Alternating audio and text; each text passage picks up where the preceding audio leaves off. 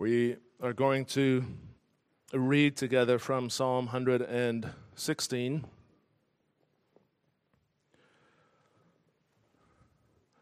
We're actually going to read it twice today. Um, we've uh, set it apart for the reading for this afternoon as well. This morning we want to pay attention to a um, couple of verses at the end, verses 12 through 14, near the end. But we'll read the whole psalm together to give it context. Psalm 116 I love the Lord because he has heard my voice and my pleas for mercy. Because he inclined his ear to me, therefore I will call on him as long as I live. The snares of death encompassed me, the pangs of Sheol laid hold on me.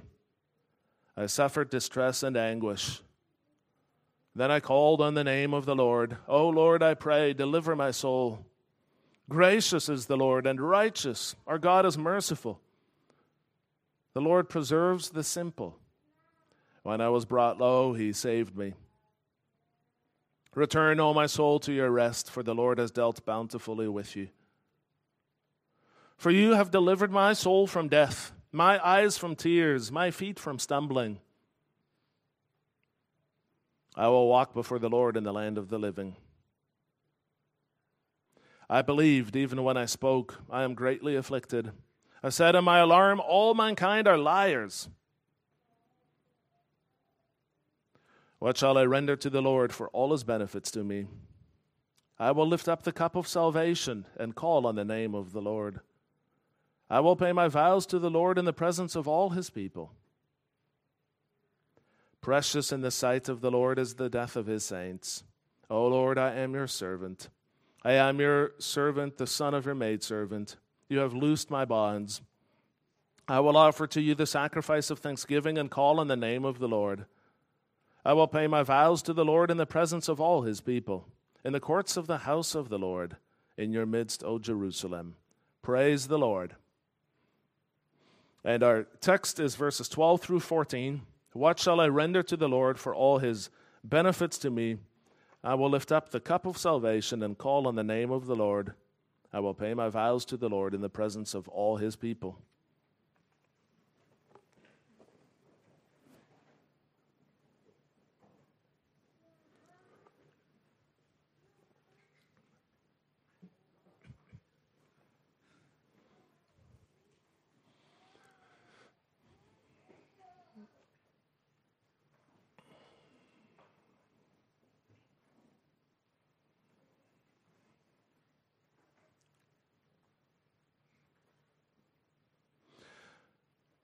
Beloved congregation of our Lord Jesus Christ, what do you think should come first, celebration or obligations?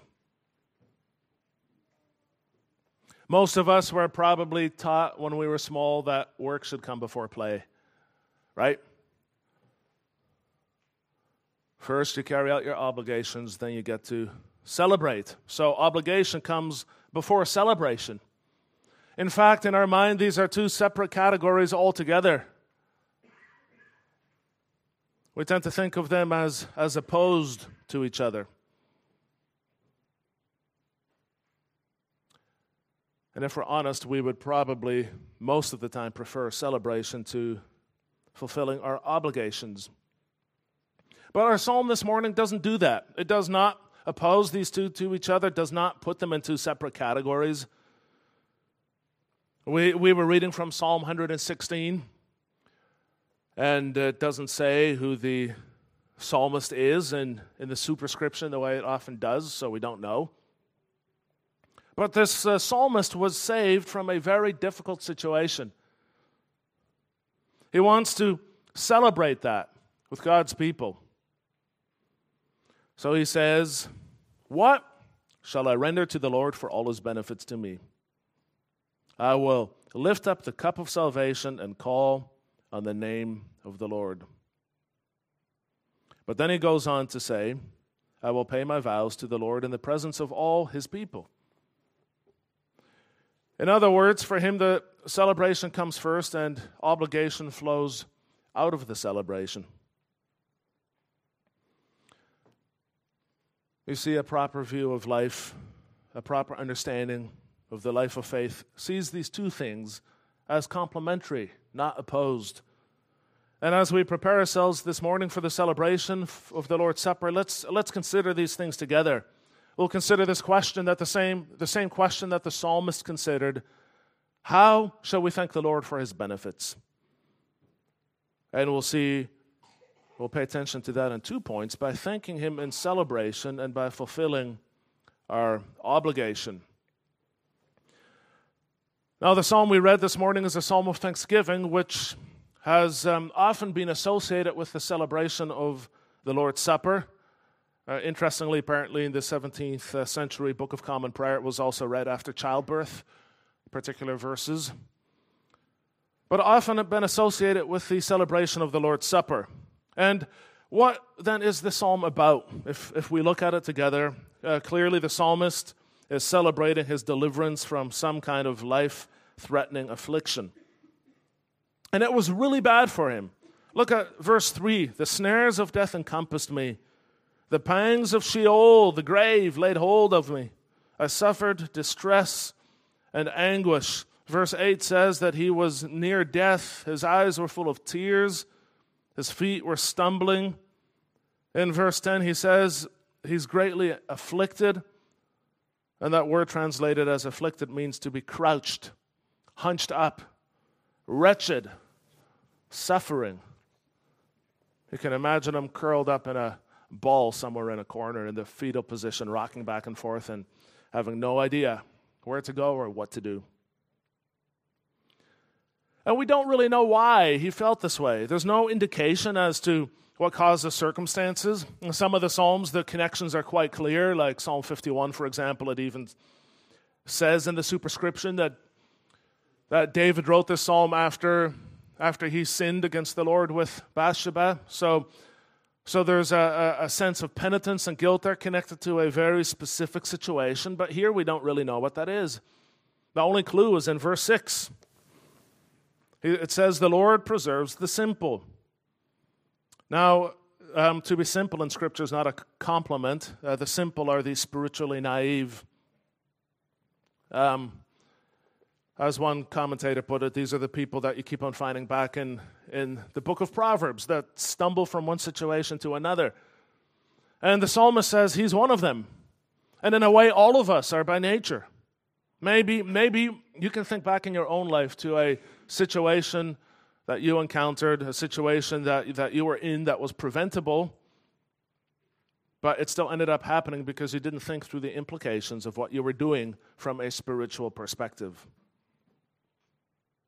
So, all of us, in a sense, share in this spiritual naivete. We are born into it, so to speak. And the psalmist encountered that in a particular way, and it's clear that, that he, he was facing imminent death. This was really serious. And he was not powerful enough to overcome that, as all people realize once they face their own death and mortality. And the real issue is not, not death as such, but what it means. Because apart from God's grace, death is the final and ultimate separation of God from God and his blessings. It means to encounter God as your judge. That is far more terrifying than anything that's even described in this psalm. In Scripture, God's judgment is often represented in the imagery of a cup, a cup of wrath. Psalm 75, verse 8, we sang, from Psalm 75 last week, didn't we? And um, there's a line in there about that cup. Psalm 75, verse 8 says that in the hand of the Lord there is a cup with foaming wine, well mixed. And he pours out from it, and all the wicked of the earth shall drain it down to the dregs. That is a cup of God's wrath, of his anger. But if you belong to Christ, you do not need to drink that cup. You do not need, need to fear that judgment because Christ drank it for you. Jesus Christ drank the cup of God's wrath. Before his crucifixion, he was in the Garden of Gethsemane with his disciples and he prayed and he said, My Father, if it be possible, let this cup pass from me. Nevertheless, not as I will, but as you will. He knew. He knew what was in that cup.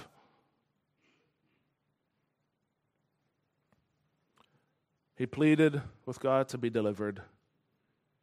He pleaded with the Father to be delivered, but God didn't deliver him. He went through with it for us. He drank that cup down to its dregs. He experienced the full measure of God's wrath. In verse 15, it says, Precious in the sight of the Lord is the death of his saints. Uh, precious here could be translated as costly. It is costly to the Lord, the death of his saints, the suffering that they undergo. How costly? Costly enough that the Lord Jesus died instead of them. But God is righteous, remember? To be, to be righteous means that you live up to all of the covenant obligations, including the law. That's what righteousness is. And in verse 5, the, the psalmist reminds us of that. He says, Gracious is the Lord and righteous. And it's that same paradox that, that we've found back at other times. How can God be righteous and gracious at the same time? Both of those things are true. He is gracious, Scripture says that, but he's also righteous. That means he must fully punish all sin. And that sin was punished in Jesus Christ. All of our sins were punished in him. But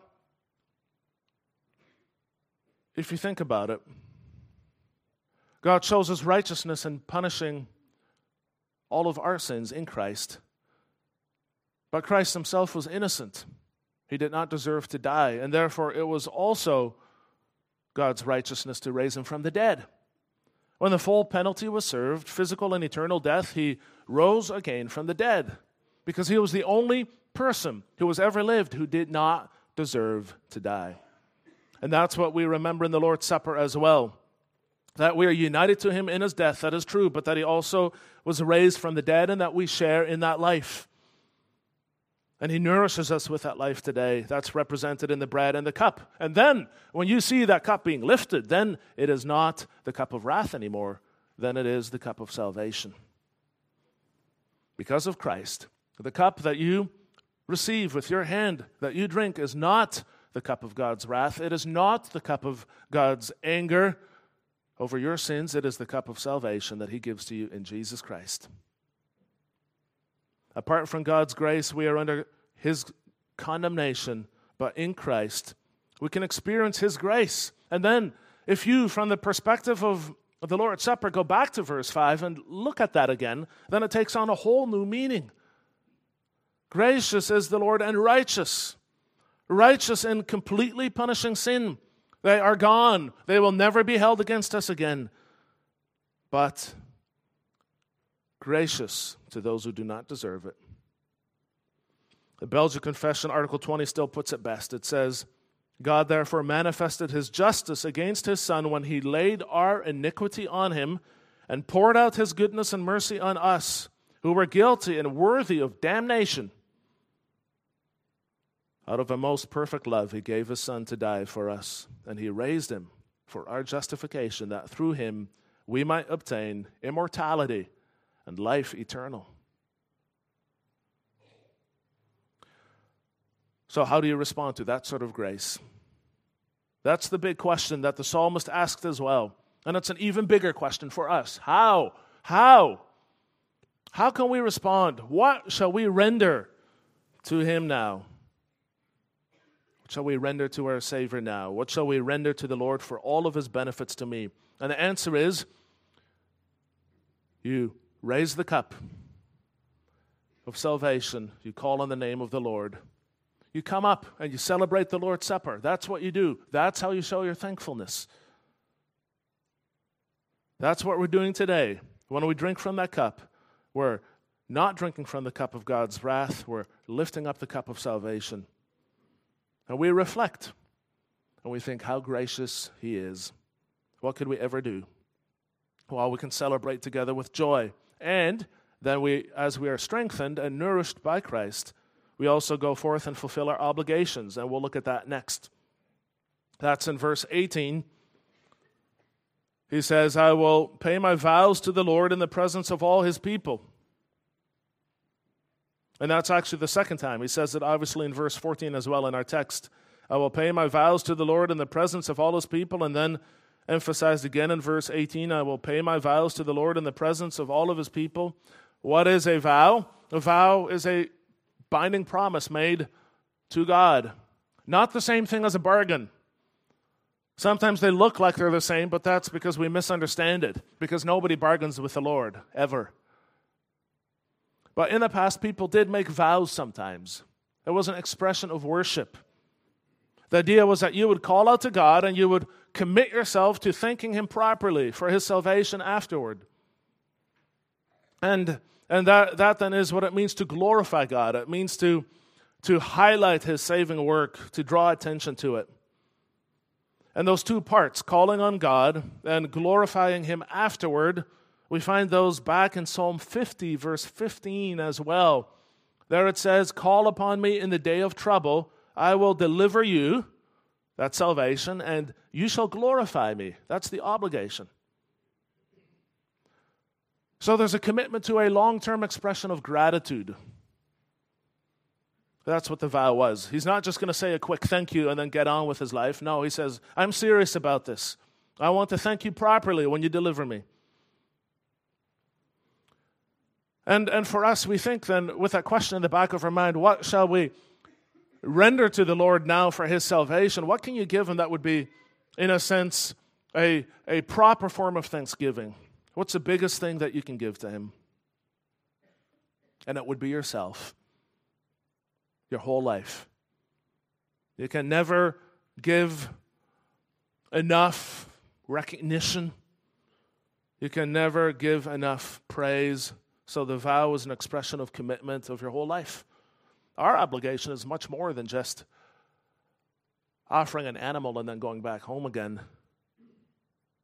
In Romans 12, verse 1 and 2, Paul writes, I appeal to you, therefore, brothers, by the mercies of God, to present your bodies as a living sacrifice, holy and acceptable to God, which is your spiritual worship. Do not be conformed to this world, but be transformed by the renewal of your mind that by testing you may discern what is the will of God, what is good and acceptable and perfect. Our lives offered to the Lord in complete separation from all sin. Ultimately, Christ offering his people back to the Father. That's that is what is the only proper thanksgiving that we can give. All other vows in the Bible point to that one ultimate obligation of a whole life of service because we owe him everything.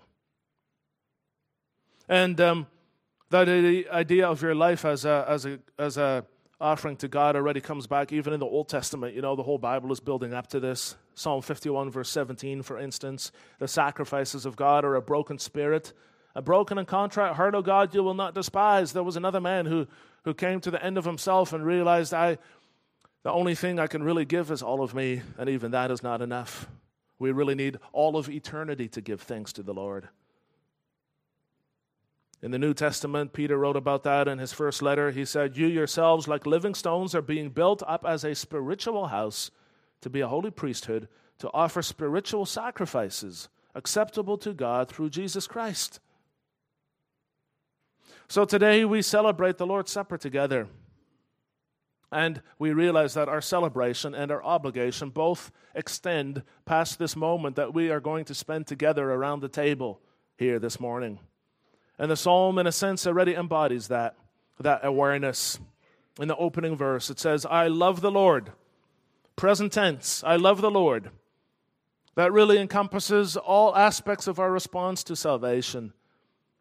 The past, when Christ gave himself for us, and the, the future, of service which belongs to Him, and all of that tied together in one great present moment that stretches into eternity. I love the Lord.